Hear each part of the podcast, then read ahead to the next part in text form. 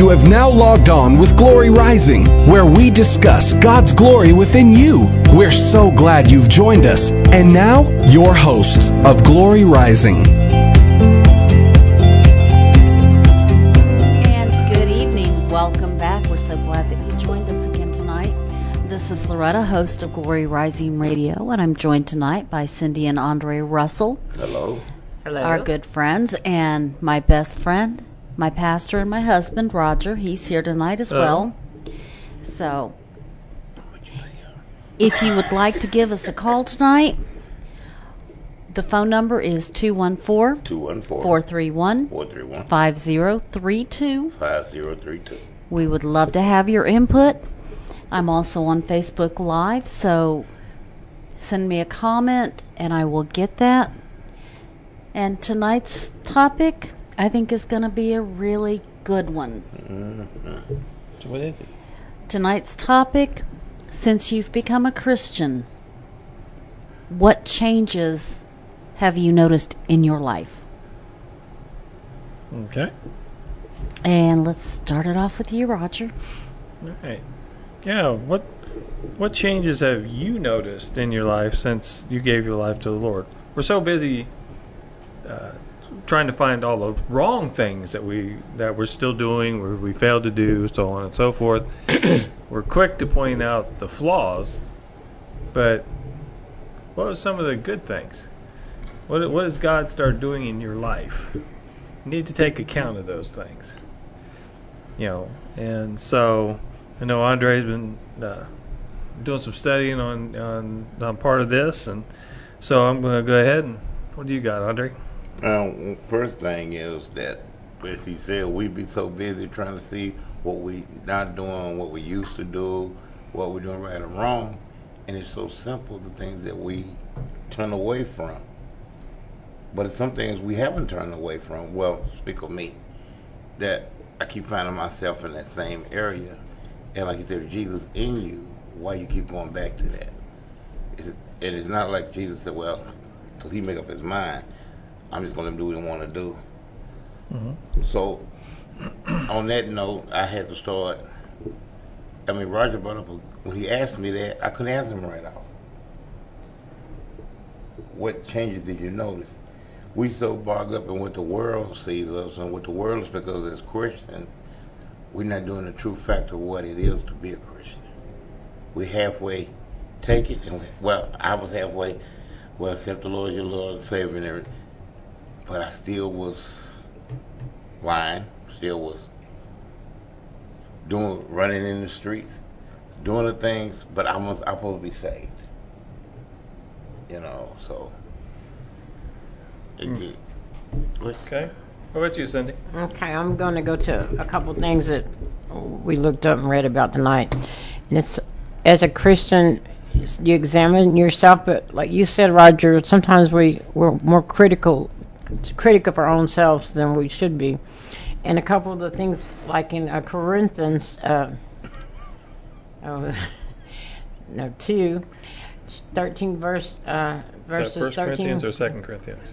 Second Corinthians. Okay. I said Corinthians too. I'm sorry. Okay. Okay. It says to examine yourselves. It says examine yourselves. You know that means check your own self out. Especially uh, it goes back to that in your eye, the log in your eye. When you try to judge people, you need to examine your own self. I believe in, in your with your whether you be in faith, prove yourself to your own selves. And then there's another one, uh, Layman's 3 and uh, Layman's. Layman's 3, verse 40. Let's test and examine our way Lamentation. and lift our hands up to God. Lamentation. And that's what we all should be doing all the time is lifting our hands to God as we're examining ourselves and ask God to help change us and help us to go in the direction that the Lord wants us to go into. I've got a question for you. What he asked, since you came to God, turn your life over. What changed?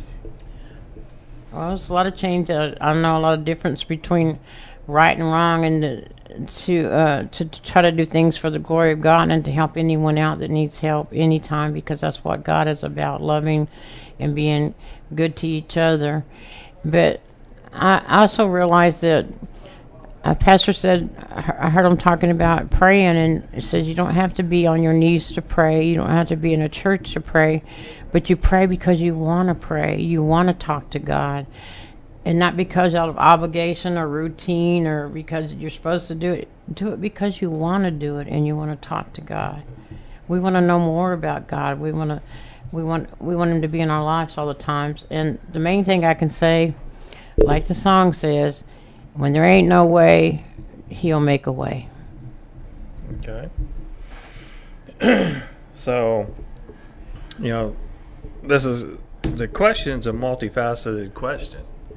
In that, you know, God woke me up at one o'clock in the morning and says, "This is what we're going to talk about," and that was two days ago. And it's like, okay, so what are we trying to get across here? And, but how many times, uh, you know, we got it talks we says a lot about examining ourselves. You know, it's like what what have we noticed? But then what have other people noticed in us? Okay, you know, it, it's easier to say, okay, this is what I noticed in your lives, than and I look at myself as like I'm not even close to them, and so I downgrade myself. I make myself, you know, feel you know well, Satan actually is the one doing it makes us feel like we're not adequate. Okay? And we've got to realize that when God makes a change, you know, if you know the Word of God says that um, when we come to become, uh, come to Him, He makes us clean. He makes us whole. New. Yeah. Okay. He makes us where, you know, uh, old things pass away, all things become new. So, if we're not seeing any newness in our life, you know, in other words, well, I went up because the pastor said you need to come up here and, and say, God, forgive me all my sins, and then, okay, I'm good to go. Well, that's not it. That, you know, we need to see the evidence thereof. There should be some evidence that God has done something in your life. I'm not saying completely transform you into God Himself, but there should be changes in your life. If we don't see any change in our life, we're still doing the same old things. Was that really a true confession of faith? And, and uh, Roger, uh, to those that are listening, he's not saying, I mean, he's not saying that you didn't accept God at that time. And because you notice some things, God is not with you. Because he said, you're going to make mistakes. But if you keep continue doing the things that you want him to deliver you from, you know, as he said, I mean, somebody, cause it was asked to me, so he think God's not with you? I said, no, what he's saying. That was sharing with someone. But what have you done differently to say that people can say, he's changed, man, God, God really changed them. Well, there should be evidence. Evidence, right. Okay. If somebody says, I gave my life to the Lord, and they live like the devil, are they telling me the truth? Nope.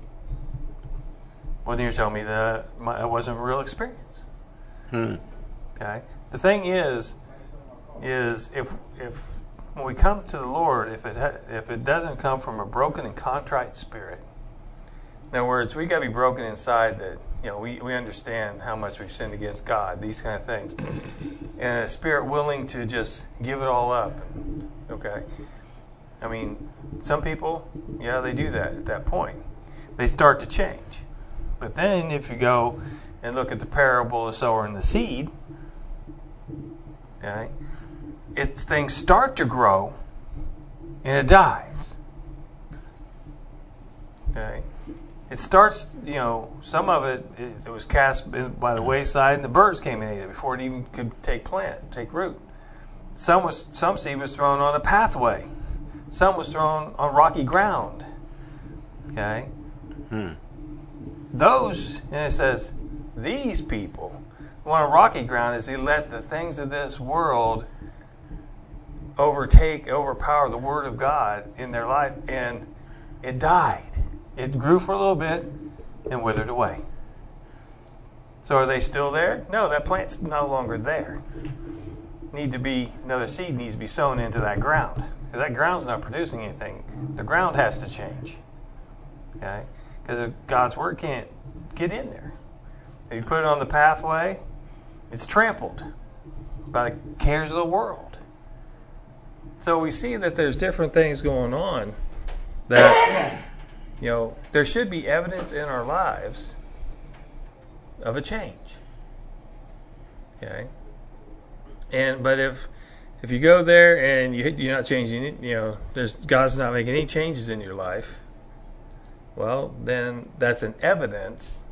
Okay, it talks about we should be, you know, looking. We should look for the fruit in people. So we can't just take everybody. Well, when I was ten years old, I gave my life to the Lord. When you were ten year old, you said a prayer, but did you really give your life to the Lord? Okay. But everybody says, "Well, the pastor said I did." Well, what does what does the fruit show? What about the fruit in your life? There should be some evidence of budding fruit. True. So we need to take a look. If I walk up to a pear tree, okay, and there's no fruit on it, what good is it? It needs to be chopped down and destroyed. Like Jesus did with the fig tree. He came back and he said, okay, don't bear fruit anymore. And it died. But there's and people give up, you know, and say, oh, "I'm not serving God anymore." Well, you got to repent, come back and re- regain your status. Okay, if you don't repent of your sins, you can't be forgiven of your sins. Now, some people out there, no, no, I don't agree with you. Once saved, always saved. There, you know, you can't take salvation away. Said no man can steal it from me. Yeah, you're right, no man can, but I can give it up. And what you're saying is true because speaking of me, myself, oh yes, I accept God in my life. I'm a holy man. I'm happy and everything. Day later, something happened. I'm back cussing. Yeah. I'm back doing the things that I said He delivered me from. Well, two things you're doing now. Now you're showing someone that's don't know Christ, trying to. Well, I don't want to serve that God. He was happy Sunday, now he's cussing on Monday, and then he said he's not going back here, and then he's. I mean, it's not hard, but we make it hard. We put con- conditions on where we should walk with Christ. way the way we're taught is to just say a prayer and you're good for the rest of your life. Yeah, You're go, you're good. You're going. To, okay, you're good going to heaven.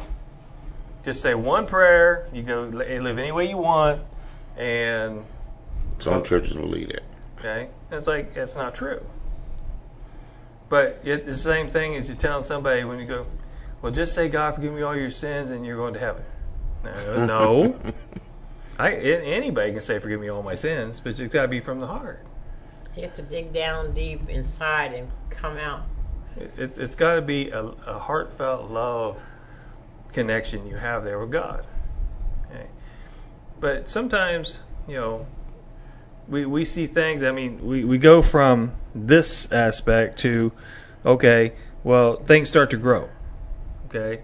All of a sudden, things start going, and then all of a sudden, an incident happens where I throw this away.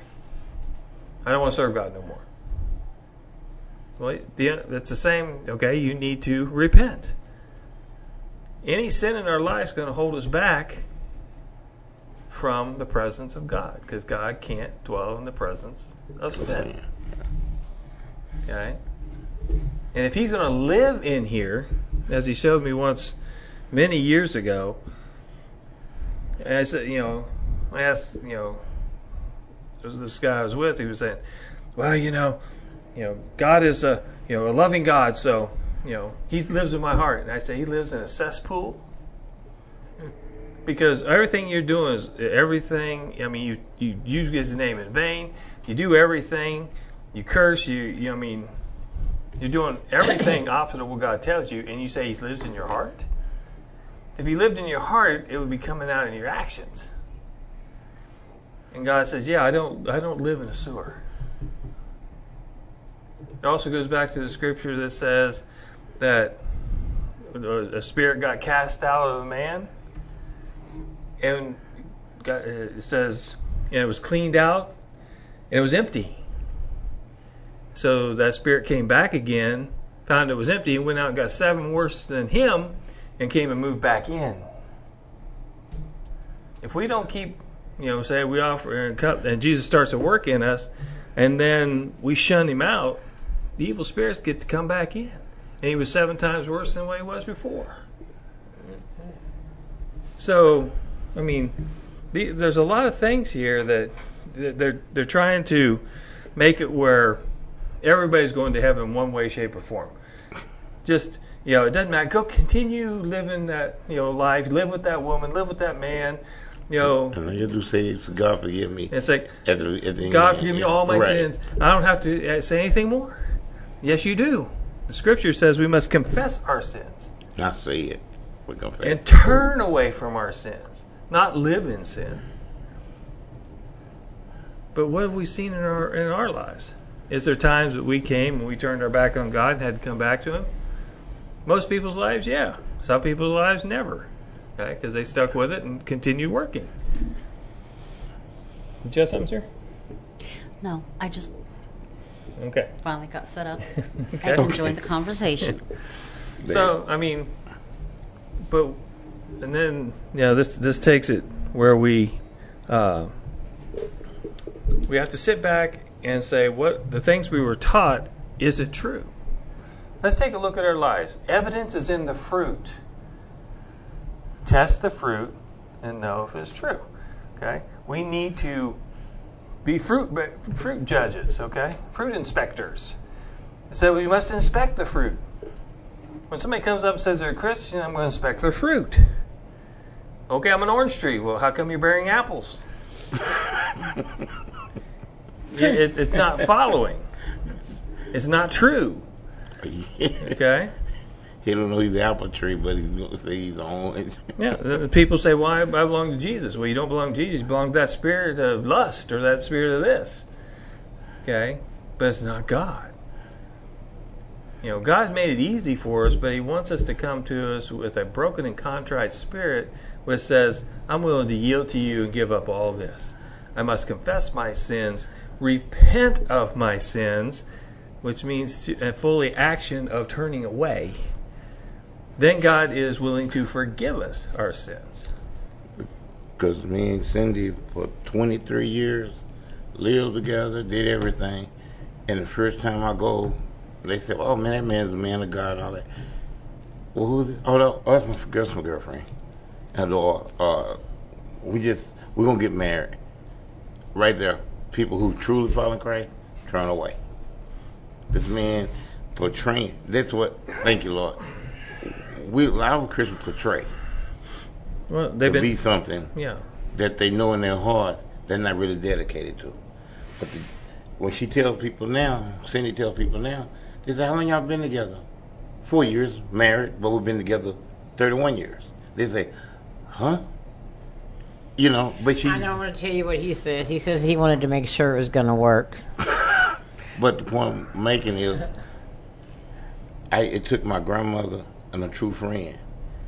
And he came to me, man, you got to step out. Don't tell nobody you're a deacon of this congregation. Or just, when y'all get it right, we'll get it right. But uh, you can still be a part of the con. But I'm not to lie, and don't lie. Because when I'm, oh, I'm the deacon, I'm the, I'm the pastor's assistant. No, you're not. And if I wasn't with her, as he said, y'all was living apart. Come on, my grandmother. Yep, come on. Some people, and I got to want to, don't want to give up that yeah. Well, it, it's the comfort. yeah. Well, it, it's a lot of things that you know. Trying to share with, with, with all you listeners, it's like we have been lied to so many times and mm-hmm. had the Word of God twisted so many times to us that we don't even know what the truth is until we go back and read it. We can read this verse, this verse, and ver- this verse and say, okay, I come up with this. But does the whole Bible say that? Hmm. From Genesis to Revelation should confirm everything that that one verse says. If it says that you don't have to, you know, you know, that you can go sin, you can go and keep sinning. It's okay because God forgave it from one prayer. Then we'd have a one verse Bible because there wouldn't be any need for trying to live right. And everybody living in one accord. Yeah. And so it's not that. We've got some instructions to say, hey, you know, am I really sincerely following the Lord? Or am I following what I was taught in a religious background? Am I being like the Pharisees and taking God's word and manipulating it to what I want? Or am I truly a follower of Christ? Where what that says is law. Okay? I give up anything He wants. You know, we surrender. There's times in the flesh we're going to want to do things wrong. And the Holy Spirit's going to bring us back around. Mm-hmm. But, you know, if your attitude is, I can live any way I want, you can't tell me any different. You can't tell me I'm not saved. I said, well, I can say you were saved. The word saved means to be rescued.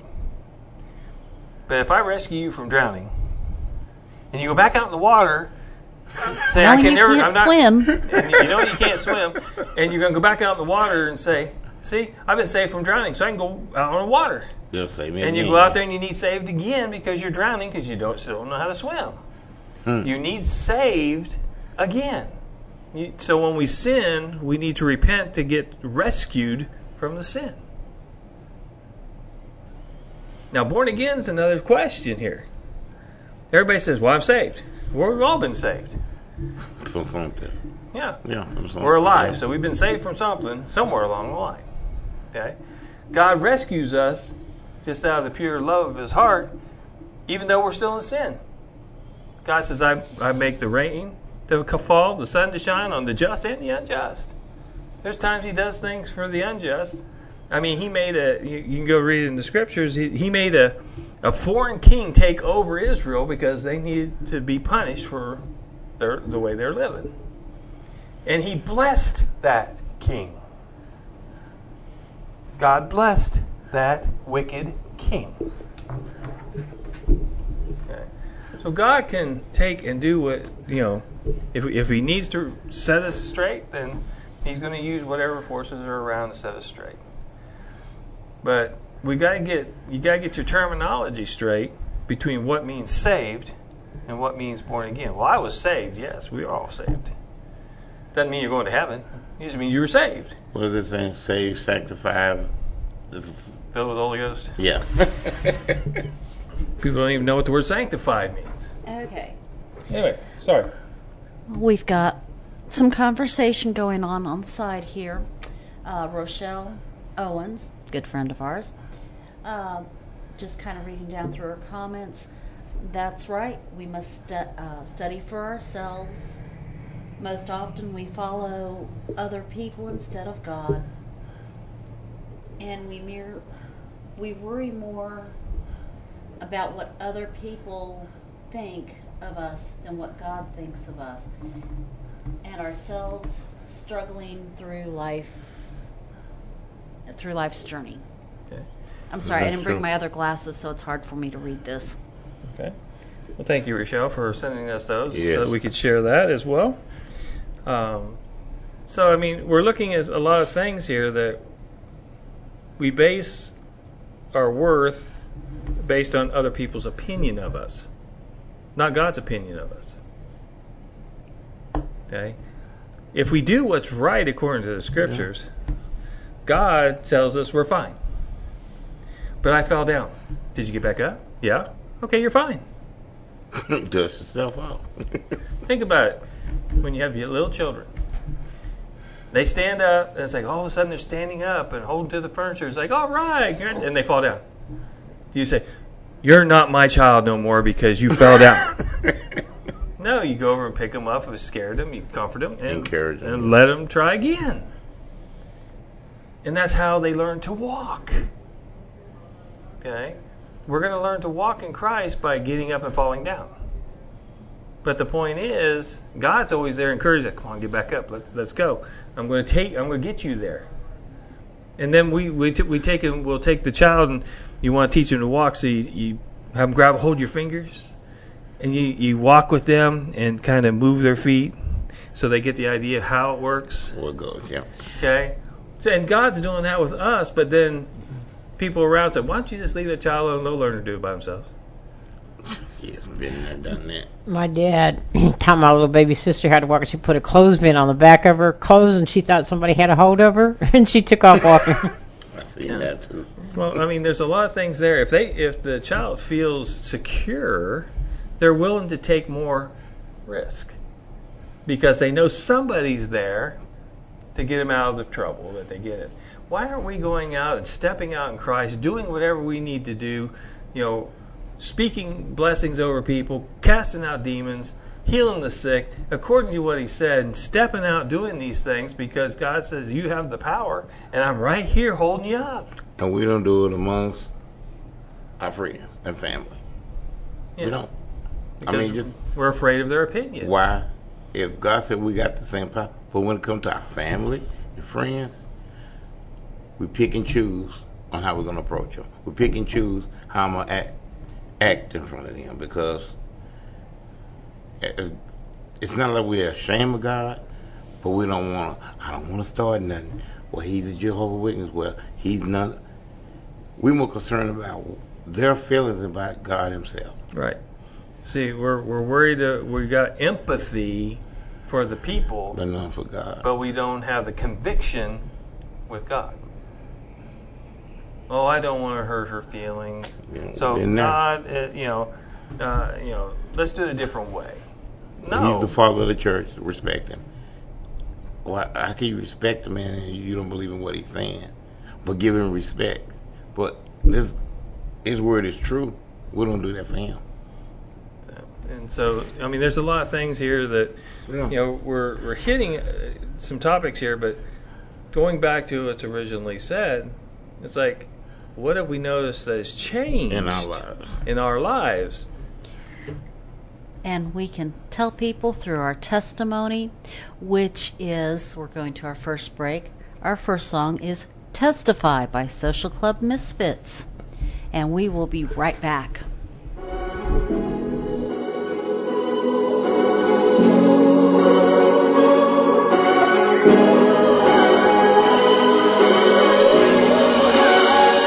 Was falling apart when heaven rescued me. Recovered my heart, I want the world to see. I can testify, testify. From the comforts of my home to a jail cell. They try to break me down, but their plan fails. I remember like yesterday, still clear as day. When I felt I had my whole future stripped away. Should've known better, I. Speeding through the lanes, I was looking for the better me. Feeding my desires, ignoring my royal pedigree. Bloodline from the heavens, still slept in the penitentiary. Uh, but I was meant for more. So when you say the words I've written touch you, it's the Lord. The pressure that I felt on me, don't feel it anymore. You sent me healing from above. There's nothing realer than your love. I was falling apart when heaven rescued me. Recovered my heart, I want the world to see. I can testify.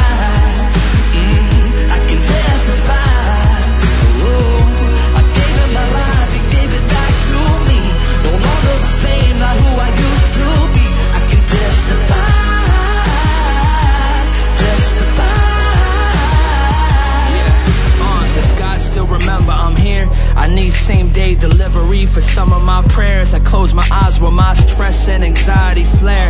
If it comes up like stairs, I know right on time my God will be there. So many blessings coming down, I don't know if it's real. We not scared, I just feel like we should've be here. But I'm prepared, I got nothing to fear. This is God's plan, young man, and not a career. This a calling, I'm all in, I'm done stalling. I'm done waiting for a better time to tell my story. I know there's power in the name, and me who I am. And even though I'm far from perfect, it never stopped this plan. I was falling apart when heaven rescued me. Recovered my heart, I want the world to see.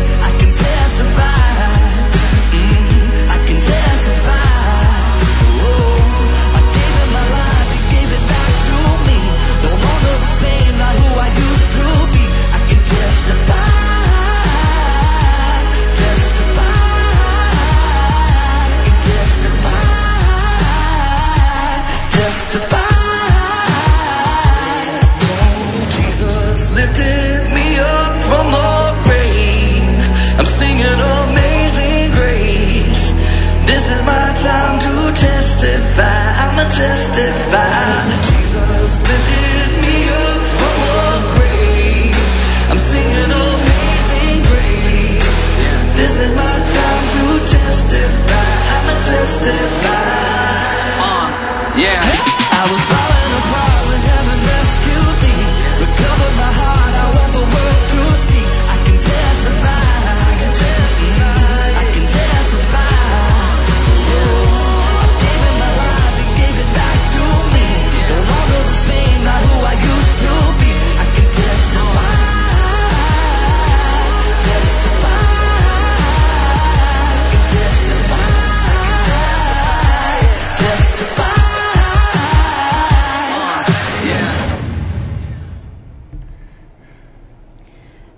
Right, and welcome back. That was Testify by Social Club Misfits. And we've had Roger kind of hogging the mic this evening. Mm-hmm. And I'm, I'm going to get my two cents There worth in. That's So- it. Because when we started we this, what changes have you noticed since you've given your life to the Lord with your relationship with God? And I got to thinking, and it's like, you know, as a young child, young teenager, I gave my life to the Lord. Can I tell you exactly when? No. But I know I did because I was serving God through my high school years. And after Roger and I got married, I kind of walked away from God. Nobody took me away from him. I walked away from him because the lure of the world seemed so intriguing. But through all of this, God kept me away from the drugs, away from the alcohol, away from the smoking, away from all the bad things that are out there. And I've noticed that after Roger had gone to um, Belgium mm-hmm. for a year, came back, and I started living for God again. And that was 30 plus years ago. Telling your age. Oh, well, I can't lie about it because we went to Germany before Christina was born, and she's 35 now. So, you know, got to be honest here. It's it's transparency time. But s- since I've come back to the Lord and decided I was going to serve Him with everything I have, I could see changes in my life. I could see Yeah. more compassion for my children, a desire to train them in the way they needed to go. These were all things I had done. But then, probably just before the start of COVID, I'd have to say. It's not that I didn't want to be part of God's family, but I just wasn't serving Him quite as much. I got being honest. I got lazy. Let's put it that way. I just flat out got lazy. And so here I've come back, and since we've been doing this program, God's been dealing with me. Walk your talk. Yeah, you And- going back with that. And so I've noticed that He's given me the strength to do what I say I'm going to do. He's giving me the desire to do more. He's given me a boldness to speak up. Yeah, I noticed that. So when you're truly serving God, He's going to make the necessary changes that you need, no matter what your background is. You could have given your life to the Lord as a five year old child and never did, done anything wrong. You could have been the worst, most hardened criminal there is in the world and finally say, I want to serve you, God and become the most blessed and excited person there is. Not being funny, but saying funny. Half the people that are praying with the big, if you check their background, it wasn't pretty. God, One God thirty. saves those that need saving. If uh, you know, he's, you know, if if everybody was perfect, you know, then everybody's background would be all flowers and you know, cupcakes, rainbows, uh, you know, all kinds of things. But he takes the unlovely and makes them lovely. You know, he he transforms us. You know, if if we were all the perfect little people, and God wouldn't have to come and die on the cross. That's why Jesus came was for the sinners. You know, he came for the sick. You know, you, you don't Came have for us all, but he came really hard on for the sinners Yeah. because we needed him most. And That's because we were all sinners. We were all lost in sin.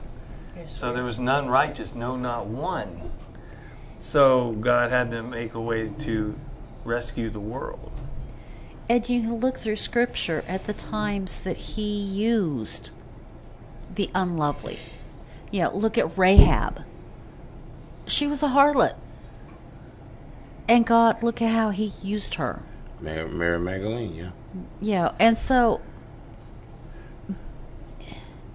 don't be proud of the sin, but be proud of but be proud of overcoming Sin, yeah. the sin. Mm-hmm. You know, so, you know, there's to say, hey, you know, we, we right now in churches, the churches are for the perfect, not for the the lost.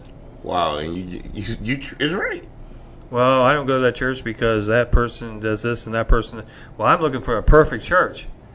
Well, you'll be a perfect church of one because your perfection and what you consider perfect is what you want. That's God made a hospital for sinners, and that's the church. That's a church building where we gather together. Nobody in there is going to say, "Hey, you know, I got it all together." They don't have it all together but why you know but we want to judge somebody else you know they want to make god for the perfect or make the church building for the perfect as long as you wear your suits or wear your dresses or wear your hats or wear you do these things and make yourself look good for me to make this church look good for us you know then you're okay even though your sins are great you know and it's like, but then if somebody else walks in, oh, well, you don't meet our standards, so you're you're you're just no good. You know, you can't come in here. You know, It's something that I was in the way you was talking. We had a conversation earlier today. Cindy was sitting there, and uh, and you on a can of worms today too. All y'all, three of y'all. Ask somebody else what they see in you, if they notice a change. You want to get a true opinion? Ask somebody gonna tell you the truth. That's like my wife, my two friends. We asked each other from A to F. what would you grade yourself? And I was really shocked on the answers I got from all three of y'all. Nobody was up here. But then they said, well, well, what do you see in me or what I see in you? You put them up there, but you couldn't put yourself up there. Mm-hmm. And you said, you're right. We look at, we don't, we more harsh on us. Mm-hmm. Instead of me telling you the truth, well, I better make him, he might be a D, but I'm going to tell him he's a C. He might be a C, he might be a B, but I'm going to tell him he's an A because I don't want to what hurt his feelings. Well, he's a pastor. Well, this is my wife. I don't want her to. But God said, "Where's the truth at?" you know, look at the type of people God selected in the Bible to do great things. Take David. What was he before God got a hold of him? Shepherd. The youngest of eleven. He had a shepherd brother. boy. Yeah, yeah, read it. Okay. And who did God pick? Him. The oh. least likely to be noticed, the least likely to be picked. Okay? Because God isn't all about, okay, you've made yourself this, so I need you. God says, I see what's in him and I know what he can be. And that's why God raised him up as a great king, and where God called David his friend. With all he did wrong, he killed a man for his wife. Okay? He done a lot of wrong things in his walk, but God still called him his friend. Okay? So, yeah. I'm going to read some more of our comments that we've gotten. It says, Good word, Pastor. If we never get up, we can never fall down. It's strength training. Okay. I like that. Amen. I like that. If we keep going in Christ, our persistence and example will lead others to Christ. And only what we do for Christ will last. And that's from Rochelle. from Rochelle as well. Thank you, So Rochelle. glad you're out there listening. Okay. But it's true. I mean, she she said a lot of things right on the head. Mm-hmm. You know, but we we keep thinking of what other people tell us that we should be. You know, well, you, you know, but we can look at people. I mean, I went went into the doctor's office today. For those of you who didn't know, I was in the hospital all weekend. I had uh, AFib, Yeah. where my heart valves are not working properly. And so uh, I was in the hospital for the weekend. You know, I'm good right now. No surgeries, praise God. And but I went to the doctor, and so I started talking to her, and she goes, "Are you a pastor or something?" And I was like, "Yeah, well, yeah, I am." He Says, "I know. I could just tell it. I could see it in you." Hmm. Okay. If they can, you know, we should be able to see God in, In you, people we're right. around. If we have a spirit, we have all have the same Holy Spirit. in us, We should be able to tell one another. Okay. Well, what if they're doing wrong? All of a sudden, you, you're, you're seeing this guy and he's out there, you know, getting drunk. Well, is he is he still one of yours, God? Yes, he is. Even But though he's, but he's fell down. Yeah. yeah What's our down. job then? Pick them back. Pick him up. No, to cast him out of the church. tell him he's never allowed and God doesn't love him anymore. That's the world way. That's the way it's done today. Mm. But the way it goes according to Scripture is we're to go and lift this brother up and restore him back. Well, I like what you said about when they seen you going to a club. You just imagine what they they don't know. You knew why God told you to go in there, but if they seen all four of us leave here and we go to a place where they're playing jazz and everything, might, be gonna say something. But when the world sees us, man, I just seen Pastor Roger and his wife and Andre them going to a club. First, they're gonna blame me because they know how I used to live. No, I'm, I'm just being real. And oh man, Pastor, why did Andre? Why did Andre take you out to that club? Uh, I took him. What? But that's what he used to do. Just example of what we used to do. Right. But, you know, there's a lot of things here that we're trying to distill the myth. You know, we think that according to the way we're taught today by society, when people come to know the Lord, they go by what they were taught while they were in the world of how a church works. So they go in expecting a chandelier, a choir, an organ, a piano, a sermon, and you know, they expect this, and you have to be dressed up. And I'm laughing because I forgot what church they was. Somebody came and visit us, and I was they were looking all up. There's no chandelier. Yeah. so Mr. Red would have bought a miniature chandelier. Got a two-inch chandelier and hung it over it was a Christmas tree ornament. But it was Yeah. so funny. We got everybody.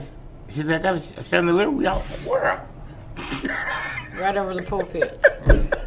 So no, I mean, as you walked in the door. as you walked in the door. Oh, when you walked But- in the door, I'm sorry. So, but I mean, all these things here. But if people need retrained when they come to know Christ, they need to start learning the biblical way, not what they were taught out here. What a Not church their be, perception of what a Christian should be. because everything their perception is what I got to do. God's perception is let Him do it. You just allow me to make the changes. Out here, it's all about what I do pleases God, so He gives me blessings. Well, God, if I, if I come and be part of the prayer prayer team, then uh, uh, then He'll bless you with a new car. God's not going to bless you with a new car unless you need it. But Satan will bless you with a new car to build your ego, and because and to build your self worth. Look how good I am. Pat myself on the back. That's right there. What you just wrote down. Oh, yeah, I did have one more. Let's see which one is it. So what you got, Cindy? It says, uh, it's, um, this is Corinthians 1 11, uh, verse 28. It said, Let man examine himself and eat the bread and drink of that cup. So, what it's saying is like when you go, you know, to take communion, it's telling you to examine yourself first. Get yourself right inside and look where you're going before you actually do that. That's what you're supposed to be doing when you're taking communion is, is asking God for forgiveness and renewing yourself kind of. Mm, that's You not don't think? one- that's That's not not, I'm gonna tell you in the car what that's not communion. this, this is talking about bread of life and what we do. Oh, is that what it's talking about? I was I thought it meant when you when you was going to take communion. To, They, you to know, examine yourself before Right. you took the bread and drink of the cup. Right. They, they use it for communion, and that, that's fine. But But that's what not what is communion? What, how, why did God? Why did Jesus establish communion? To let you know this was a time that he set apart for him. No. Okay, tell me what communion, what it is to you. Okay. No. What communion Me is? Is According to the Jewish tradition, it wasn't called communion at the particular time, but you had the bread. The bread and, and the wine were set there. Uh, they had the breaking of the bread, and there was two cups on the table that the head person had. There was a cup for the Messiah and another cup, and so it was. It's a symbol of the death, burial, and resurrection of Christ. Now, that's what we use it for. Back then, it was a way of the, of the, the coming of the Messiah. That you know that he was going to be broken and so on and so forth.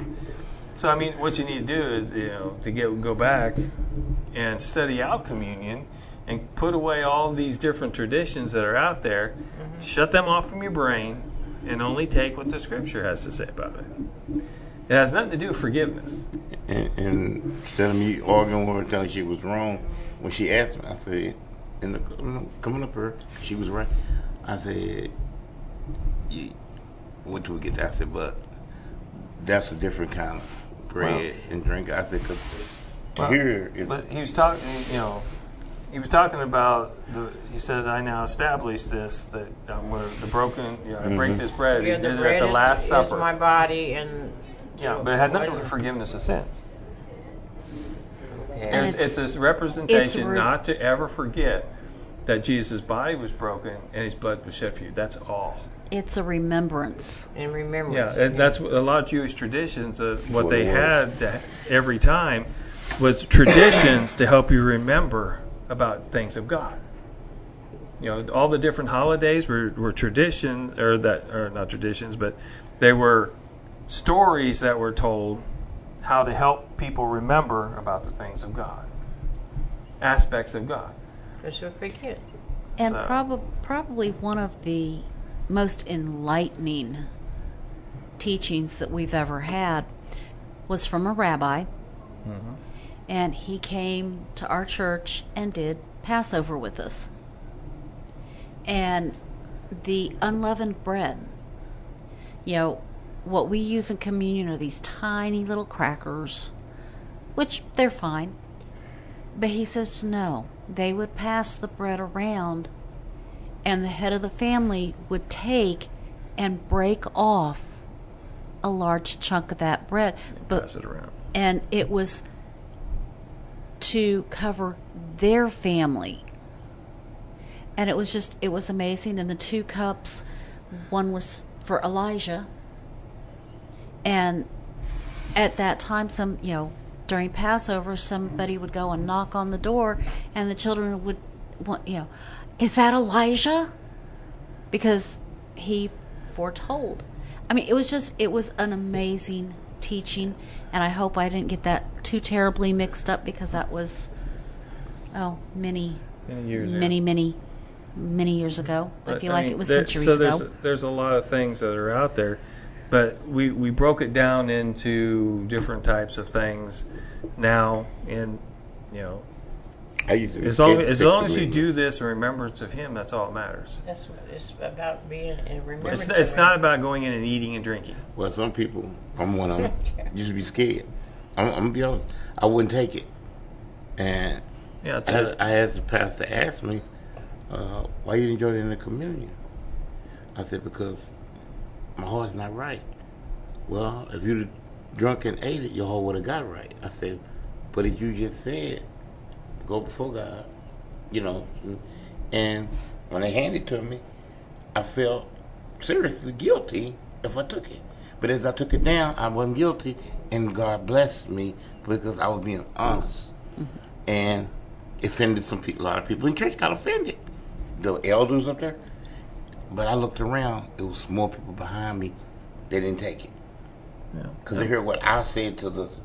listen, You weren't ready, you I have to wasn't ready. examine yourself. I- yeah, That's that's what what I did when he said examine yourself. This lady didn't take this guy, and he said that I brought the devil in the church. I mean, he called me out. And these are just some traditions that some denominations do. Okay, uh, but you know it's, it says that if you eat and drink unworthily, That's what that's got okay. me. Now, unworthily means that you're not eating and drinking it in remembrance of Christ, Mm. not whether you have sin or not. But you're doing this, and if you're just saying, "Well, I'm hungry, I want to eat this, and I'm thirsty," then that's condemnation to you because that's not what it was there for. It was there to remember Christ and His body being broken and His blood shed. What would you just say about examining yourself? Yeah. That's what I did. And so, you know, sometimes it's like I haven't taken it in some places. Oh, have? Yeah. And, you know, there were some places that they served alcohol instead of grape Oh, juice. yeah, yeah. I had to refuse then uh, because God told me no, no alcohol will go across my lips ever again. When He delivered me from alcoholism, when He set me free from alcohol, He said, "No, don't ever put it across your lips again." And I have not ever put that across my lips again. Well, I can't say that. There's twice I did, but neither time did I know it was alcohol until I drank it. Father J's church. Okay, because we were at a church and I that was like they had alcohol in some and then juice in others. for the kid. Yeah. And so I was like, I just reached over and picked up one. And when I drank it, I- it was alcohol. And I broke down crying. I said, God, I have failed you. I have now. It bothered him. It's like, I thought for sure that I was condemned to hell now because God told me never to do that. And I said, I didn't do it. I'm sorry, God. Can you forgive me? He says, You did nothing wrong. His voice was so loud and so clear. You've done nothing wrong. But I drank alcohol. Did you know it was alcohol? No. Then you didn't drink it intentionally. It was an accident. It is according to our heart God judges us, not by the actual actions that God judges us. My heart was I just wanted to do communion. And I just happened to grab the wrong glass not knowing what it was. Okay? The reason I'm laughing because everything we talked about, you know what I mean? You talk, and I know you be hearing some of our conversations. One thing that you said today is the hardest thing for a person to what? Examine themselves. Mm-hmm. They're more critical, and that's why you asked me. Ask me what do you what, what I think about you. What do you see me? And for again, you go back. Well, I don't want to say nothing upsetting.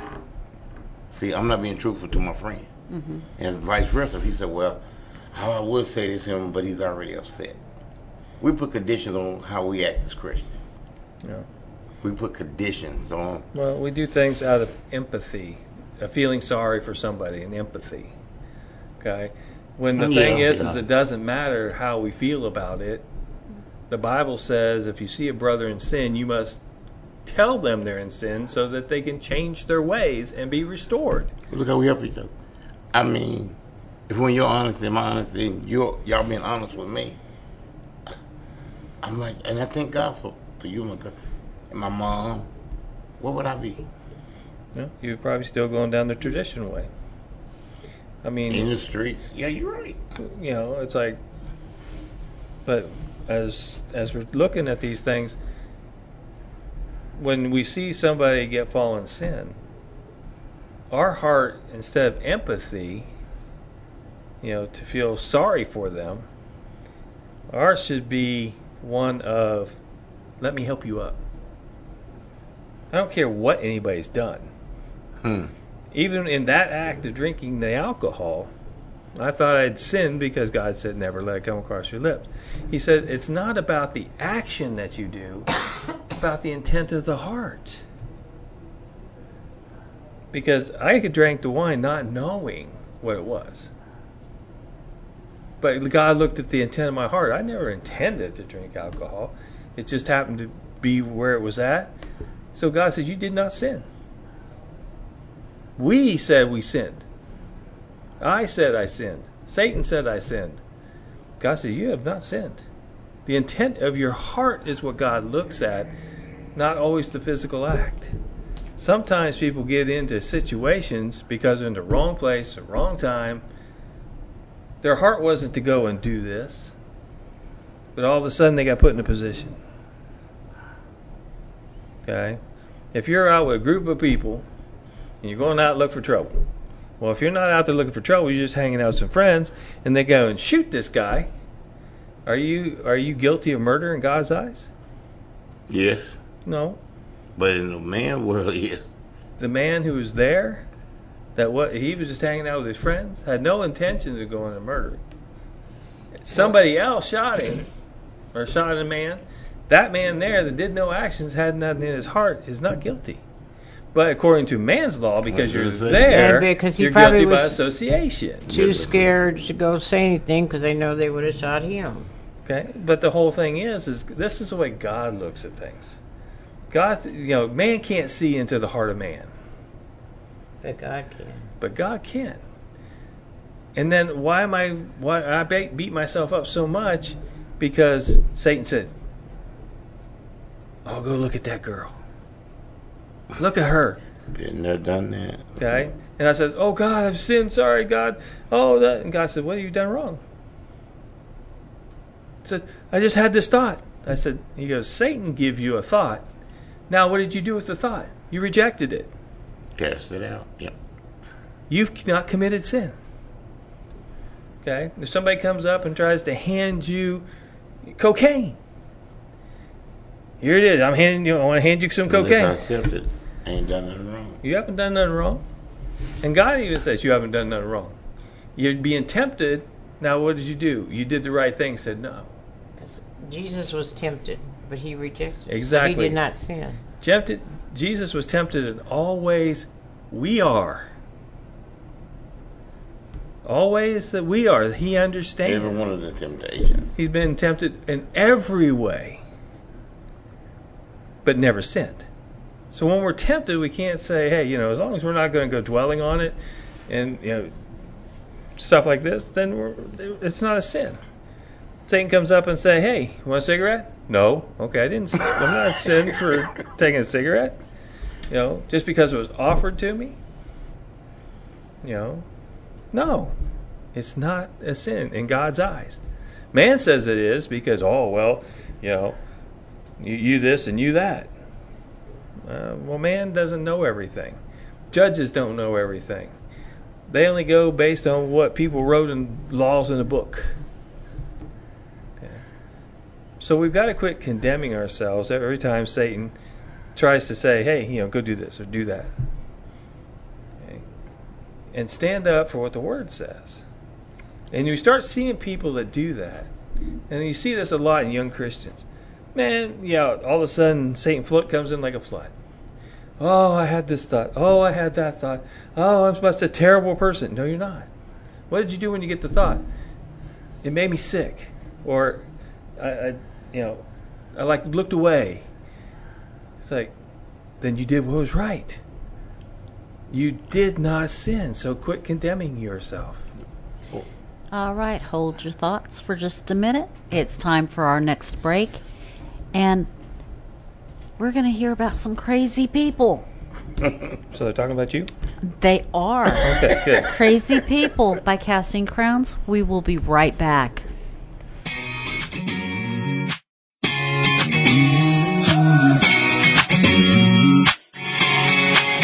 Who builds a boat with no clouds in sight? Who walks up to a giant and picks a fight? Who turns a lion's den into a petting zoo? Who can have church in a fiery furnace? Well, I'll tell you who. Crazy people trust in Jesus, following him wherever he leads us. Kingdom seekers, walk by faith believers. Here's the church, here's the steeple, here's to all God's crazy people. A public school? Who shares a gospel even when the world calls them a fool? And who's not afraid to go against the flow? Will cancel me and call me one of those. Cause I'm one of those crazy people. Trust in Jesus,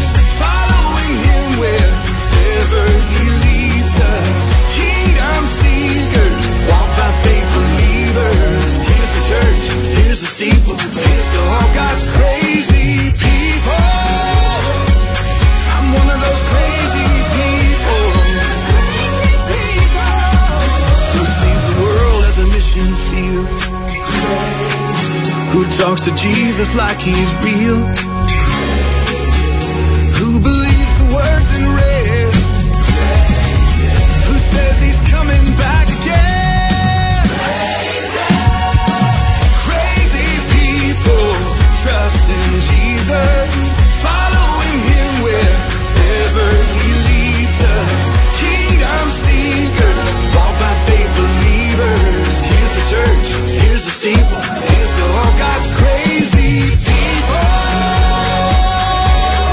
Crazy people.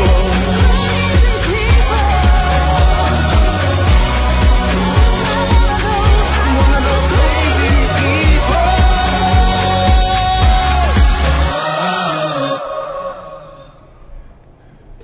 You hungry? All right. And welcome back. That was Crazy People by Casting Crowns. And sometimes I feel like a crazy person. You know, you, you, you think about it. You know, when he starts out, who builds a boat when there's been no rain? In the middle of the desert. Noah was in the middle of the desert. No, that's what just part of his song. That was oh. part of the song. Okay. So, who would build a boat? Never seen rain. never seen rain. But he was called crazy. All the other things that people did throughout the Bible that people said were crazy. And I'm one of those crazy people. John the Baptist, all of them, yeah. I mean, So, if you're wanting to join in our conversation tonight, please give us a call at 214 431 5032. And we've had a faithful conversation going on on Facebook Live. And um, she's added some more comments. Let's see what else we have. Um, she says, Good word, Pastor. We are so in tuned to the word, uh, the world's ways, that we have a hand, a hard time doing it God's way. And then her other statement is, if we stand up for what's right God's way, we can make a change. Right. Exactly true. You know, understanding who we are in Christ, you know, we, you know, I do not have to uh, follow the things of sin.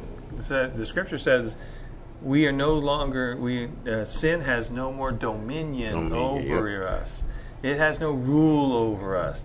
We choose to give it rule by giving into it. That sin, that sin itself can't do anything to us until I accept it and allow it into allow it to come true in me. Okay, I accept it. We don't have to accept it. If all of a sudden it's like, man, I got, I got this thing, I, I gotta have some drugs. no, you don't have to have it, Or a drink, or, or or yeah. whatever. You know, it's like I gotta have this. Well, your physical body may be saying that, but God says, I am more powerful than that. You don't need it. Follow, come and follow me. You know, but people don't want to do. Oh well, I got to give into my flesh. I got to give this up. I got to give that up. And the thing is, is we're not to give anything up. We're just to give it over to God, because we can't give it up. If we could, we don't need Jesus. Okay. So, you know, but we're, we're talking about what has changed. And I'm trying to cover areas here as we're, we're going through this, because as we judge fruit, we're going to have our opinions in there, and we've got to watch our opinions. Hmm. Well, because he's black, I don't think God can forgive him. Okay, or vice versa, he's white. You know, we don't want a white man in our church. Okay, that's their opinion. God can't use a white man. Okay, well, that's their opinion. Okay, so there's a lot of opinions that we throw in there, but God says I, He can use a donkey, so I don't think He has a problem with color. Okay, unless it's the color of the donkey, whether it's brown, gray, or what. I know He doesn't seem to have any particular It doesn't say. Yeah. It just says a donkey. But uh, so I mean, we're covering some areas here that we have to examine because did this person make a commitment? Okay, and we need to take a look at them with God's eyes instead of with our eyes. You know, just because he's got tattoos all over his face and up and down his arms and everything else, oh, he must be an evil man. He may be one of God's children that gave his life over to him. What do you think about these churches being built look like castles? I mean, right here in Texas, right in Fort Worth. Mm-hmm. Big, been, I mean, people putting thousands and thousands of people, the community, put money all in it. and I'm like, and I had to say, okay, God's blessing them, and we look at the Christians, we struggling, losing our buildings, can't be. I mean, we won't stand together. But I see these people out on the corner, kids and all, with the buckets, and yet people was bloom, bloom, bloom. They was dancing, singing, and, and I, I'm one of those. Lord, what am I doing wrong? It's no, and, and No, I mean that's, that's true. Yeah, and, and and and we all go through that. You know, we see God. It seems like God's blessing the sinner. Okay, go back to Psalms. It says, you know, uh, I, I can't remember what psalm it is, but it goes uh, something like this. It says, you know, we see the evil rejoicing, and your people suffering. You know, where's the you know basically where's the justice in this? You know, they're they're they're getting everything, and, and we're not getting anything. that's what I felt. But Satan is blessing his people, not Yeah, that's our where I was God. getting ready to go with that. It's Yeah. like you see these these people being blessed, but who's blessing them? It's not necessarily they're being blessed by God. I mean, nice buildings. I Oh, mean, yeah. nice. Oh, Oh, yeah. man, Well, park, it- it- school. But if you look at it, what are they being blessed with? Material things. Okay? Yeah, They're feeding their flesh. Okay? It's not about them growing spiritually. It's about them growing monetarily. Well, see, we're prospering. Now, you're prospering according to man's ideas, but not God. You're spiritually destitute. but sometimes, because God doesn't want us to get so comfortable we don't need Him. And that's what people want. They want nice cars, nice house. Man, if I won the uh, two billion dollars, I'd buy me a new house and new cars and new boats and take trips. And, uh, but oh well, yeah, I'll give ten percent to God. I was like, A really? man, uh, a man one day when I was getting gas said that God wouldn't, we wouldn't want everything to be so wonderful on earth because then we would never want to die and go to heaven. Well, a lot of people don't. That, that one of the reasons is, well, I'm going to lose my stuff. Mm-hmm. Oh, they really don't. They want to stay here with their stuff. Yeah. It's like, why do you want to stay on this world? Well, because there's something attracting us to stay on this world. If we really understood the the awesomeness of heaven, it's like, man, shuffle this stuff. If somebody walked up to me and said, "Hey, I want I want to take and put you in a mansion right now, but you live in a cardboard box," nah, I'll just stay in the cardboard box. I just love it here. you will go get in that mansion, You're going to take something better, right? Yes. And- but but you the, the people don't think of heaven as better. Yeah, there's a song that goes like that. Uh, I'm gaining much more than I'm leaving behind. And he sung that whatever I leave behind, I've got. I'm gaining so much more. And I know we joke and laugh about, Lord, come now. Lord, I'm ready to go. I'm ready to go. I'm ready to go. And when I got a phone call that he was in the hospital Friday, she, it hurt my heart. I felt like I know I need to be there for him. And what my comedian buddy said, it was time to go. I'm out of here. I mean, you wasn't you wasn't afraid. He said, God would have took me, been okay with me. And I'm like, you you've been talking like that a lot lately. Like whenever it happens, it happens. because I know there's something better. God only God only takes things away from us that are not good for us. So you say, "Well, I lost something. Somebody stole something from me." okay. God uh, gets rid of the things you don't need. Because I could have lost her. Yeah. Okay. God always takes away things you don't need to give to make room for what He wants to bless you got with. coming? Okay, and so it's never a loss. It's just a, it's a, just exchange of things. You know, so I mean, there's a, there's just so much to the to all this that it's time to sit back and, and take a whole new look at this concept. You know, people say, well, if you do this, you're not saved. Well, if you do that, you're not saved. Or if you do this, you are saved. And it was like, so by what judgment? What That's what I'm scripture? saying that's between me and God. But, Yeah. You know, because He might have had someone do something that might not have seemed right because God works through to the the evil people to make something better happen. Just like He took um, Saul, he became Paul. He Saul used to uh, kill Christians Yeah. and made him Paul. He made took somebody used to kill the Christian to to tell teach the people people, about yeah. him. Yeah. So I mean, God knows what He's doing because He's already knows the end. So everything He's doing right now is to, to meet the good end, and you just need to, to go along with it. Well, what if He what if He took away my life? uh, number one, I thank you because I don't have to put up with this earth. It would be sad because in some aspects of leaving the family. But even Paul said, you know, my desire is to be to go and die and go to heaven. But it's it's more prudent for me to stay here and help you. And that's the way Paul looked at it. So all the stuff he went through, being jailed, being Suffered. beaten, Robbed, starved, stoned, yeah, stoned. stoned. And, and what if we, I mean we have a hard time if all of a sudden push me. yeah, if all of a sudden, oh, I can't pay my bill. Oh, what are you doing, God? You're not supplying all my needs. Okay, you want to go to jail? Now, I mean, Paul went through hard times. He Not- had every right to complain. Not cussing, but he went through hell. Okay, but we don't think about that. We only think about, oh, it's against my comfort. Oh, I, you know, they took away everything from me. What did they take away? They stole my car. if that's your everything, You I feel sorry much. for You you. much. Okay. But as you can see, our thinking, you know, the scripture says we need to renew our mind. We need to renew it with the scripture. And if you're not in reading it or, or hearing it, you don't necessarily have to read it, but you could have it played on audio. You could have it played on video where they actually have people acting it. Whatever it takes to get it in your brain that this is who God is. Now, when the enemy comes, you can stand, look, stare him straight in the face, and say, "Get out of here! I don't believe you. You're worthless." Yeah, I was. Now, I'm called the child of the King, and you want to mess with me? You got to mess with Daddy. And he don't play. Okay.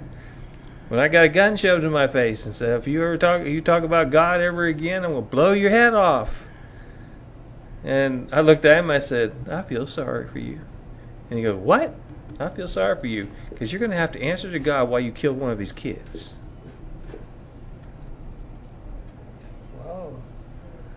And I just looked at him square in the eye, and he's like, and he puts the gun down. But the point being, that's the Holy Spirit. I was like, I don't care. It's only a gun. Hopefully, he doesn't miss and wound me. okay? If you're going to shoot me, make sure I'm dead, okay? Oh, but it's like, there's no fear. When I dealt with people in witchcraft and things like this, I didn't fear them. You know, God gave me a compassion for them, not empathy, compassion. I didn't feel sorry for them. But I was trying to help them understand there's a God that loves you, and the God you're serving don't love you. Okay. Do you what you want to do. If I die, so be it. I go to heaven. If I live, it's going to be a testimony unto you. And that's what it was. Well, looking at uh, Touched by an Angel, me and Cindy was watching it. It was a message there. This man was dying. His wife couldn't. Anyway, he lost his wife and kids before he did. And he laid, he questioned God. Mm-hmm. He was angry, and he said, anyway, he got a message back to God. Say, you gonna you gonna die within a week. The angel told him. Now you want to take my life and all that. He was fu- actually fussing at mm-hmm. God. The angel came, Monica. Well, you know, she stood and she said, "Why are you so angry at God? He took everything from me.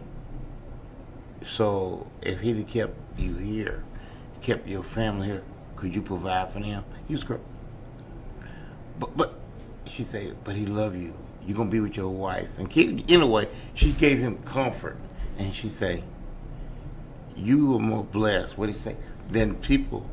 God told him he's gonna die in a week. Some people don't know when they're gonna die. He had, he she said you got four days left to get your things in order. And as he was dying, guess who came to his bedside? His wife and baby. I know it was a movie, but it, it gave you if you just start worrying about what God's taking, look where you say where you going. Always remember, God God doesn't take anything good away from you. He takes away things that are not needed for you. He didn't that. necessarily that they are evil to you, but that God has something better planned. And you need to go through these things here for what He's got over here. Even though he took his wife and kid. Mm-hmm. You know, they're in heaven. Boy, what are you what are you crying what are you crying about? They're in the best place you can have them. Right in the you know, protected by God, in a place where there's no suffering, okay, things like this. And you want them back here on the earth? Yeah, yeah, yeah. But then for you to deal with this may help you minister to somebody else down the road. Because you have him, how can you take care of them? If it wasn't for God. So I mean, there's just so much there. People are like, well, God's mean. No, God's not mean. He is. He knows exactly what is needed to be done at the exact time because He sees the end. From your beginning, He sees your end. So He knows what's going to be best for you. He also knows that if you take this route, this route, this route, that it's going to turn out bad. Okay. Some people say, "Well, I know God doesn't know any of your side routes." Well, then how would how if God didn't have those side routes there to give you a chance to be tempted not to go there? You know, He's trying us. You know, Satan's tempting us. So, I mean, there's just so much there that you just got to step back and say, you know, it doesn't really matter how I think about these things or what anybody else thinks about God. Well, God's mean. Well, if you, He probably is to you because you're in sin. You know, He's an angry God. He says, he, "Vengeance is mine," saith the Lord. His vengeance will be played out on people if they want to continue going against Him. Okay, I'm going to paraphrase what Rochelle put in the um, in the comments. She said the devil offered Jesus all the riches of this world, but he chose God's word, which is ten times better. He says we choose the love of people. I'm sorry. Wait a minute. Um, yeah, we choose the love of people, but the love of God is a hundred times better. So, She's right. and God is peace, love, joy, and happiness. Um, and happiness is why I choose God's way. That's, that's a good word. Okay. So, you know, we, we just we got to quit thinking about you know how God is doing all this wrong when He says, "I only have good planned for you." But he's not doing nothing wrong. Hmm? God is not doing nothing wrong. He isn't. I got only God good. can't do anything wrong. Yeah. Yeah. God ha- I only have good things planned for you. So whatever we go through are things to prepare us for the good things he has for us. You know, how would we understand what is good if we never see what is evil? That's true. Okay. So there's things that go on. But we understand that if God's all powerful, rules the universe, has our life planned for us, why are we arguing with him? That's why God told me I got to write a book. So one of these one of these years, I'll have a book out uh, because He told me I need to write this book. It says, "Can or do you hear me?" Is the title of the book. He's already gave me the title and everything. But it says, "Do you hear me?" That's a good title. Okay, and so I'm supposed to write a book uh, dealing with: Are we listening to God? Do you hear me? People don't say, "Well, I've never heard God." Well, it, the Scripture says, "My sheep know my voice." Oh, you mean He actually speaks? because we know His voice. So God doesn't speak.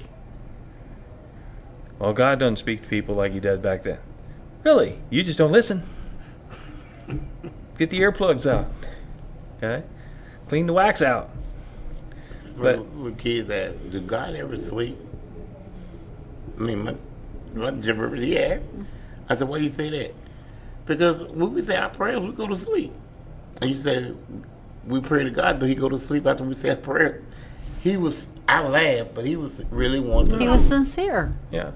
And You it's know? like it's a question. It's like, well, you know, I go to sleep. Does God sleep? That, And, that- but then you take Scripture. No, God is awake all the time. He's spirit. He's not like these physical bodies that need yeah, 'cause he- sleep. But that kids ask that. But that. there's no no time in in with God in eternity. There's no well, you know. darkness, no daytime, no nighttime, no. He is the light, and there Just is no darkness. But, see, And no darkness. but but what you said, he was in, he really even though I laughed, that bothered him Yeah. because he wanted to know. Well, I mean, I got out of the hospital. My daughter called me and says, "Your grandson thinks you're dead." Oh, my Oh, Roger. Oh. And she said, "No, he's not dead. He's he's okay. He's at home." And, you know, I got home on on Monday. And this call was on Sunday, so you were still in the hospital. Oh yeah, it was, it was on Sunday. Because I told Grace Good. she had to call you. Yeah, it was on Sunday. Because Monday she, he actually came over, and I talked to him on the phone. I said, "No, I'm alive. I'm right here." He still wasn't convinced. No, he thought. I, this is his word. He thought he said, "Grandpa's like Superman." Okay, nothing hurts Superman. He's not as strong as Superman, but nothing can hurt my grandpa. It's all right. I was like, "Boy, okay, well, you know, okay, thank you. That's a that's an honor thing." Okay, But he meant it. Yeah. And so he's like, I said, so I'm not a ghost or anything. Well, ghosts can talk. And I was like, okay, I agree, but I, I, am. I am fine. He still was not convinced until Monday when I came home. She had to bring him to my house to see that I and come up and hug me to right. know that I'm not a ghost and I'm not dead. That's sweet. Okay, but He this is grandpa so much. yeah. So I mean, we, we see these things, and we're just like a child. There's things that, in our mind, it's just not conceivable. Oh, he went in the hospital. It's like, well, he's, he's got to be dead. And just like you said, they, they sincere. Their heart is so pure. Even though we take, oh, he just asked. Yeah, Now, he really want to know, do God sleep? Well, and I had I had to be amazed with uh, the youngest granddaughter, Katie.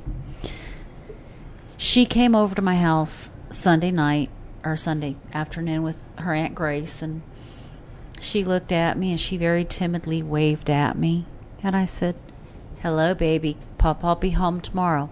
Oh, okay. And she relaxed a little bit with that.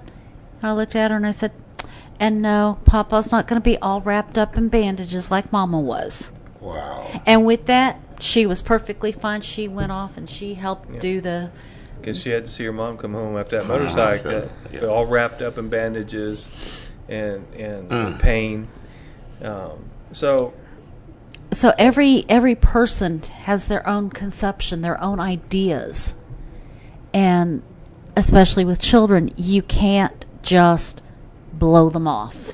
yeah, you got That's- What he it's what we shown. Yeah, and that's why I told Grace she had to call Roger that night. But if he's sleeping, no, he will be upset with you if you don't Right. call Yeah, 'cause him Then, then he because would be we needed. tortured by w- the evil thoughts. yeah, and then I said he needs that peace. Comfort, yep. So I mean, and we need that amongst ourselves too. I mean, just listening, you know, to that, you know, I felt, you know, wow, the the real the love of my grandkids for me. Okay, you know, they were really worried about me, but they had to be put at peace because if not, they would be up all night. They would have to start having bad dreams, things like this. If they don't get the clear message that yes, this is true, not I think it's true, but I actually physically touched him. That's why you know people. I don't understand why people get upset and say, you know, doubting Thomas. You know, he had to touch him. Couldn't just believe by faith. We're all that way. I mean, if we say, hey, all of a sudden, you know, if if I died, and you you know, you see me buried, and then it's like the rest says, oh, I seen Roger. You're gonna be like, yeah, okay. Then she really is one of those crazy people. well, it is a crazy people. but you wouldn't believe because naturally that's not possible. You'd have to see for yourself. And, and Thomas was just saying, I won't believe it until I actually can stick my fingers in the holes of his hands. And Jesus let him. He said, and when he showed up, he said, "Here I am, Thomas." Once he saw him, he didn't actually need to stick his fingers in anything. But what he's trying to say is, that's not natural. You know, I'm going to have to touch him to make sure he's real. But when he saw him, he fell to his knees. He didn't have to stick his hand in his side. Yeah, Jesus said, "Go ahead. Here they are." All you need to do is see they, that in his physical mind, that's not possible. And we have the same thing going on today in our physical minds. We don't think things are possible that God can do. But he's totally able. And we've got to believe in the unbelievable. You know, God does the supernatural. And it's hard for us to get that concept concept because we're dealing in the flesh. So I mean, you know, and and these little kids are all what we do the same thing, but we're adults. We don't go so dramatic, you know. But we're like, well, he's dead, he's buried. Okay, psh, whatever. Well, let's be honest with you. When he asked that about God's sleep, you know who else asked that? I mean, I'm, I'm like, huh, does God sleep? I'm a doctor. No, no, I'm just saying. It's just like, we have like a mind with little kids when it comes to, cause like, I'm like, okay, Lord, How do how do I answer answer? it? Yep. and, you know, and, uh, I said, when he asked, I asked. And here, like, Lord, what I tell him, do you sleep or not?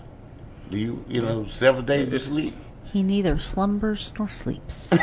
But this is where you don't have an answer because you haven't read the book. A- amen. And once we have the answers, I couldn't answer him. yeah, it's like, okay, I know because right here in the book it says that he doesn't slumber or sleep.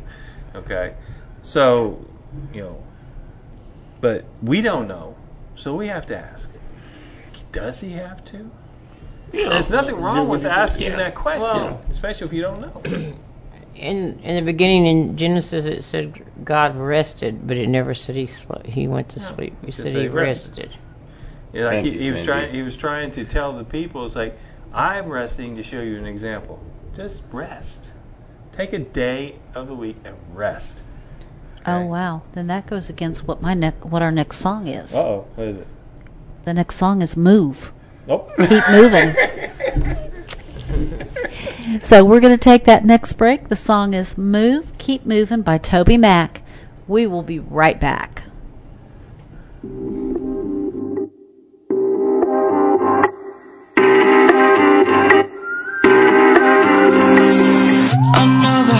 Heartbreak day. Feels like you're miles away. Don't even need no shade when your sun don't shine. Shine. Too many passing dreams. Roll by like limousines. It's hard to keep believing when they pass you by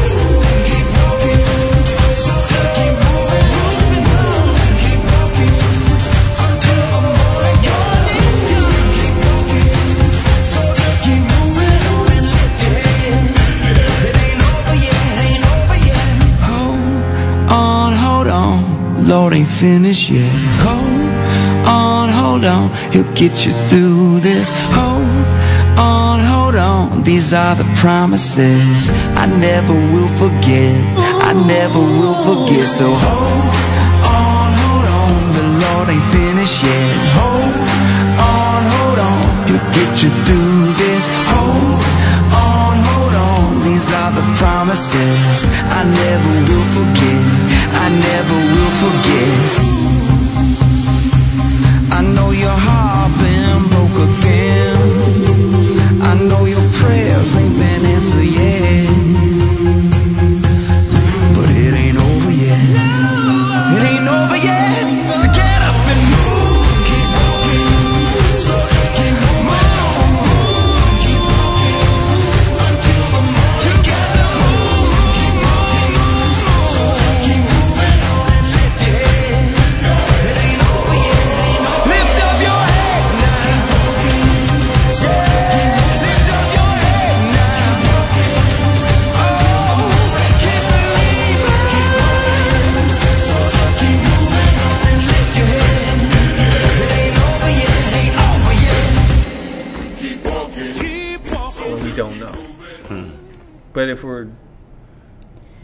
All right, and we are back. That was Move, Keep Moving by TobyMac.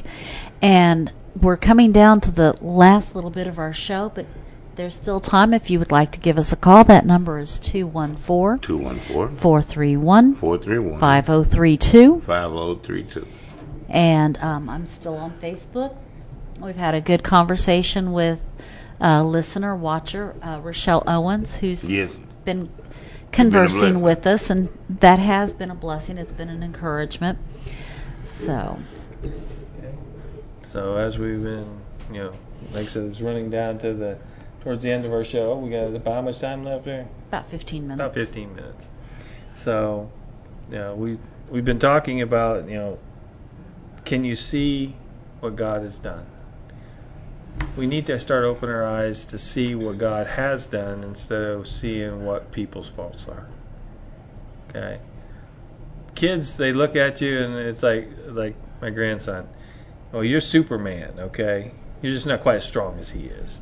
But you're Superman. Nothing can nothing can, you know, get kill Papa. No.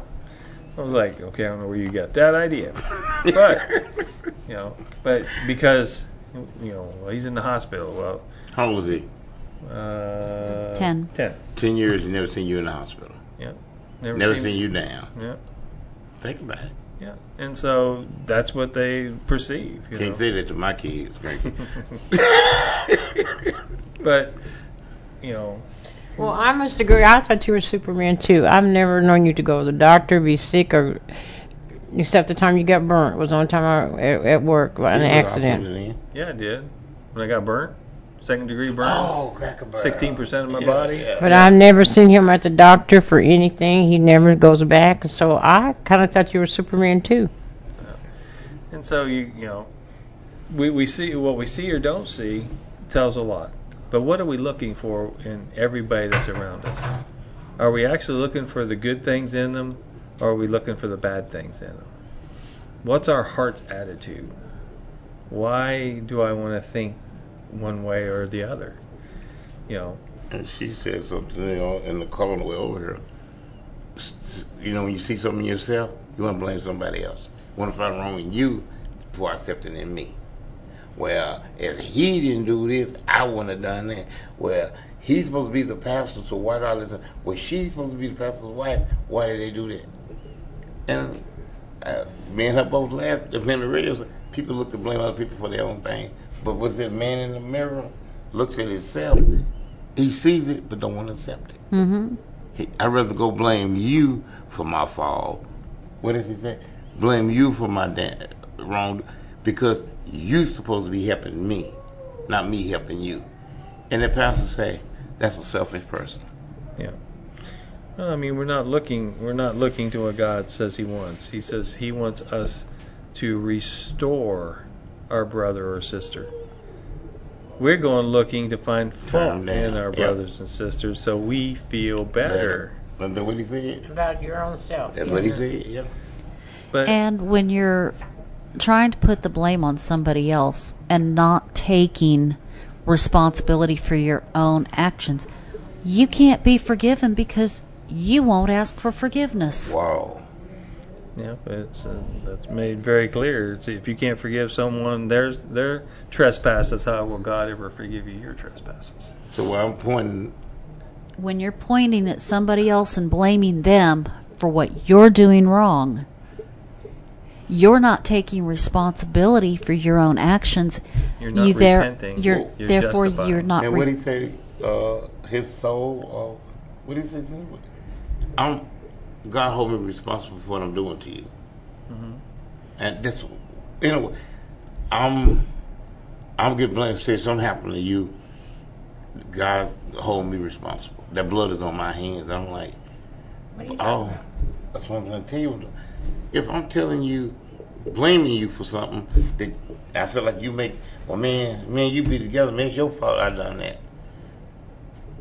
I'm still responsible for you. Okay. Yeah. What I'm, I'm trying. saying- I'm trying to figure out Okay. where you're going with it. Okay, I'm to I'm because going with it. There's two He different answers to that. Okay, okay. One of the answers he said the guy said the blood's on your hands. If you're not trying to help that brother, you know, Ezekiel chapter three. tell yes. him, try to restore him. But I'm sitting here condemning you, telling you you nothing. It's your fault the way things is. Okay. To, God holds you accountable for Yeah. that. well, because you're condemning me. You know. Uh, I, I think you're mixing two different thoughts, and I, I don't want to put words in your mouth. No. But if he's in sin, Mm-hmm. if Roger's in sin, Right. and you tell him, and he doesn't do anything about it, That's then him. that's on him. right. But if you don't tell him, That and I'm he's wrong. doing wrong, And you know. you know, then you're accountable. That's okay. That's Yeah. what I'm going. Yeah. He went all around it. Yeah. but that's what he meant. So how? But he he's got a. That's on him though. The point being is, did you tell him? If you see him in That means I'm sin, judging him. no, If you see me in sin, you need to tell me I'm in sin. You're not judging me. You're not saying you're going to hell because of it.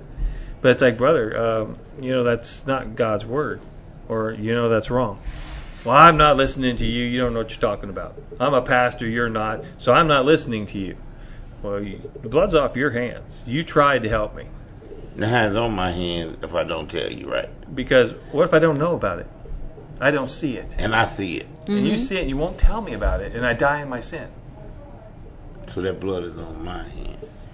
because you should you know if i don't know about it and all of a sudden i die and haven't had, and didn't repent if you don't repent for your sins they're not forgiving you Then God holds it on you instead That's of kind of him. hard though. Because he didn't know. but the point being is it shows that we are our brother's keeper you know we are to help one another if we see somebody doing something and say hey you know that's not right that's not That's from not God. judging though. No, No. you- you're not saying, well, you're going to hell because of that. That's judgment. Okay? You're saying that I see you doing this. The Bible says it's wrong. You didn't judge him. The Bible says it was Oh, wrong. I was sorry, I was wrong. Okay? I was wrong. but uh, but with what you started with, It's like he did me if wrong. you're blaming him For everything I'm going through. for what you're doing and what you're going through, But I'm following him. no. No. But you have you have the choice to follow. You choose to follow. if you know it was wrong, then you should know not to follow him. Yeah. but you but what you're saying is he's the reason I'm in this this trouble. He's not praying for me. He's leading me astray. Okay, thank you, Lord. You say you're the shepherd of this church. I'm following. I'm okay. Well, Lord, you say you put him over this flock. Whatever he do must be right. Must be right. Must be right. Must but are be you right. but are you studying for yourself? Thank you. But the thing is, is God says, "My sheep hear my voice; they will not follow another." So, if you've been studied up and you're following God, okay, you're following God, and if I start leading you to teach you to go do something opposite of what God is, That's on you. that, you know, God's going to deal with me because I'm willfully sinning. I'm purposely leading His people astray. Okay, I have to deal with that, but I'm not deal with. I mean, I offered it to you. What you're going to do with it? So you're going to follow me, or are you going to follow God? You make the choice. I didn't go and twist your arm and threaten to kill your kids if you didn't do it. No, Okay. I had a choice. You- it's your choice. Either stick by what you're doing or stick with God, and God showed me the right way. Exactly. So which one you choose? You know, if you choose to follow me, you get the same consequences I'm going to get But it's happening in the world today, boss. I understand. And a lot of people are being led astray. That's why we need to get to a place that we understand the word so we can give out the right word to people so that they can get out from under the bondage of people that are leading them astray. And they can get back into walking in the in the light and the newness of Christ. Uh, Somebody out there needs to hear this. Okay? So we got about about five minutes About left. five minutes left. So what's And that? we're going to go ahead and start our wrap up. Miss Cindy? I'm just going to say to pray and ask God if you're not sure about something like I said, following this person or that thing. Look it up, read it yourself, read it in the Word, and ask God. Examine yourself. And when you do that, be truthful with yourself. And be open for someone to help you see the things that you refuse to see. And there's a there's a lot of people out there doing a lot of good things, and there's a lot of people out there doing bad things. You take what's out there and you weigh it against the Bible.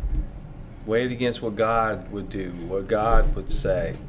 Um, and if it doesn't sound right, or you get a conviction in your heart about something they said, study it out. If there's something here you disagreed with during the show, study it out. Okay? Find out for yourself why you have this uneasiness inside you. Okay? Sometimes it might be the Holy Spirit telling you that they're wrong. Or maybe it's the Holy Spirit saying you need to repent. But let the Holy Spirit be your guide. Okay? We want to help you to get to live in the joy of serving God, not in the slavery of serving God. And that's religion. Amen. All right. Again, a good show, good discussion, very deep, intense discussion. Yes. Um, what have you seen within your own life since you gave your life to the Lord? Now, you may have been a Christian for the last 30 minutes. You may have been a Christian for the last 30 years. But are you still growing? Hmm. When Andre asked us the question, if on a grade between A, A to F. A to F, where would you rate yourself? Well, if you're honest with yourself, none of us have attained, I don't feel like, the A rating Hmm, come on, Loretta. because we still always have room for improvement. God's still growing us and helping us change. So, but just like I said, examine yourself and see what God's done in your life. So, join us again next week on Friday night from 6 p.m. to 8 p.m. here at the beautiful Fishbowl Studios in Bedford, Texas. We will see you and talk to you next week. Be blessed and be a blessing. Amen. Good night. Good night. y'all. Right. When you close your eyes, do you go back there to a bended knee and Lord, I need you whispered prayers? Remember the moment you let Jesus in? Would you give